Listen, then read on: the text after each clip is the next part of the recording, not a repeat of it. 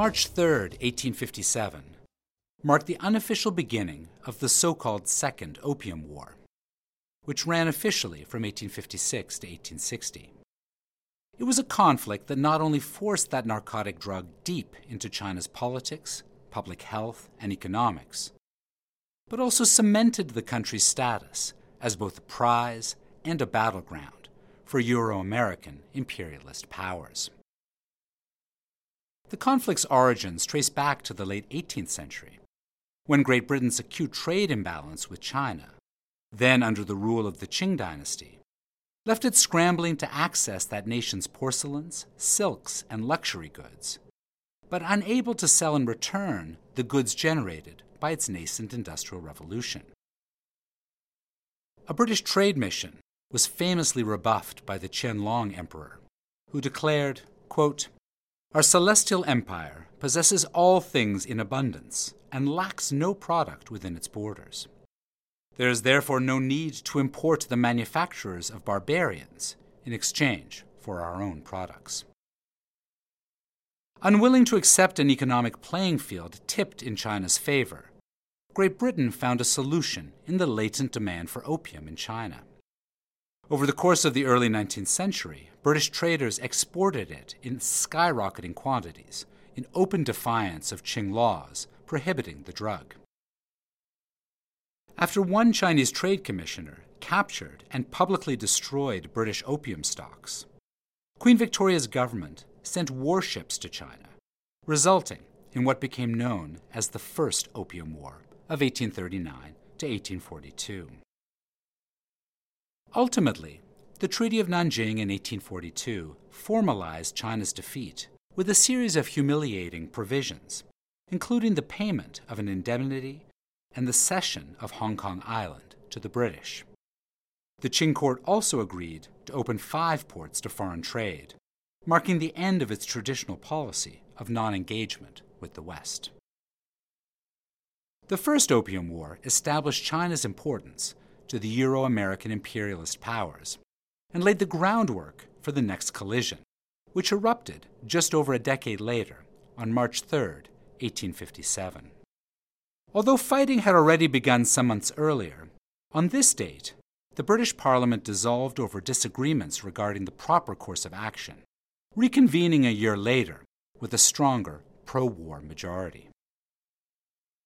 In the most well known phase of this Second Opium War, European troops looted and demolished the Summer Palace, an 18th century retreat the Qing court typically occupied during the warmest part of the year. The Second Opium War resulted in the Treaty of Tianjin in 1858. It imposed another indemnity on China, opened 10 additional ports to foreign trade, allowed British, French, Russian, and American representatives to establish a diplomatic presence in China's capital, Beijing, and permitted foreigners to sail and settle freely in the Chinese interior. In the wake of this settlement, China legalized the trade and consumption of opium setting the stage for the spread of opium smoking throughout the population. Historians debate the relative harms of the drug from the standpoints of public health and fiscal stability, but there is no question that the struggle to rid China of opium was a major social initiative and policy goal of all political contenders and regimes of the late 19th and early 20th centuries. Despite its wide ranging impacts on Chinese politics, public health, and international relations in the late 19th and early 20th centuries.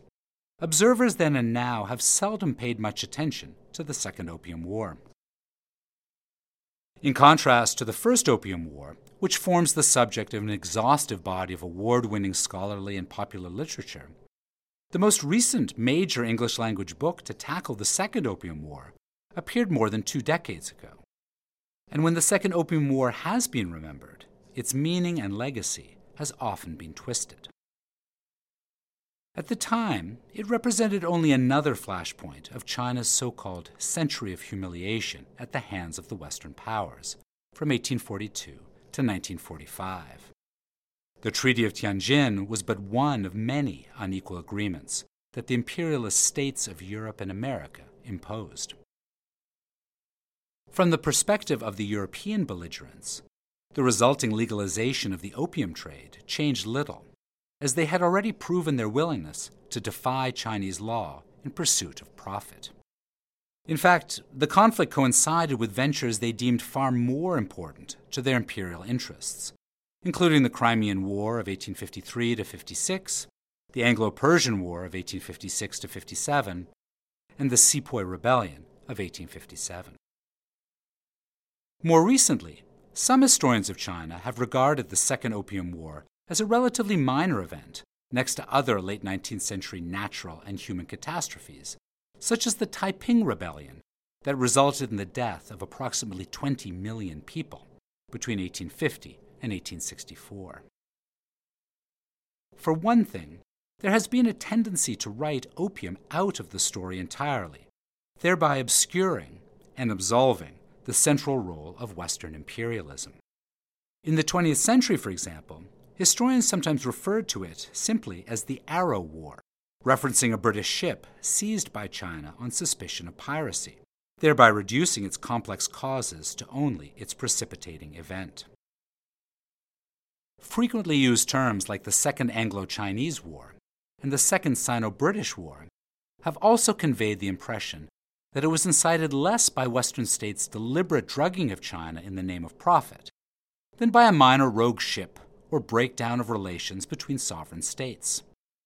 Worse still, some historians have even labeled the war the Anglo French expedition to China, which erases the reality of Western hostility altogether. One consequence of the tendency to minimize the importance of the Second Opium War has been the periodic repurposing of its name to describe other events entirely.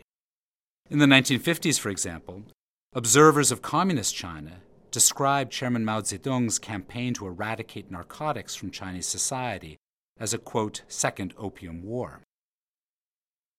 Today, reporters, journalists, and others occasionally use the term to refer to the export of fentanyl and other synthetic painkillers from China to the United States, a practice implicated in the surging opioid epidemic.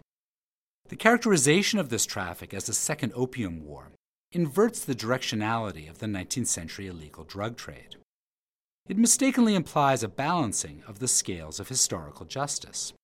Having been the victim of smuggling on the part of great powers of the West in the 19th century, China is now represented as the origin of some of the most lethal, mind altering substances in circulation today.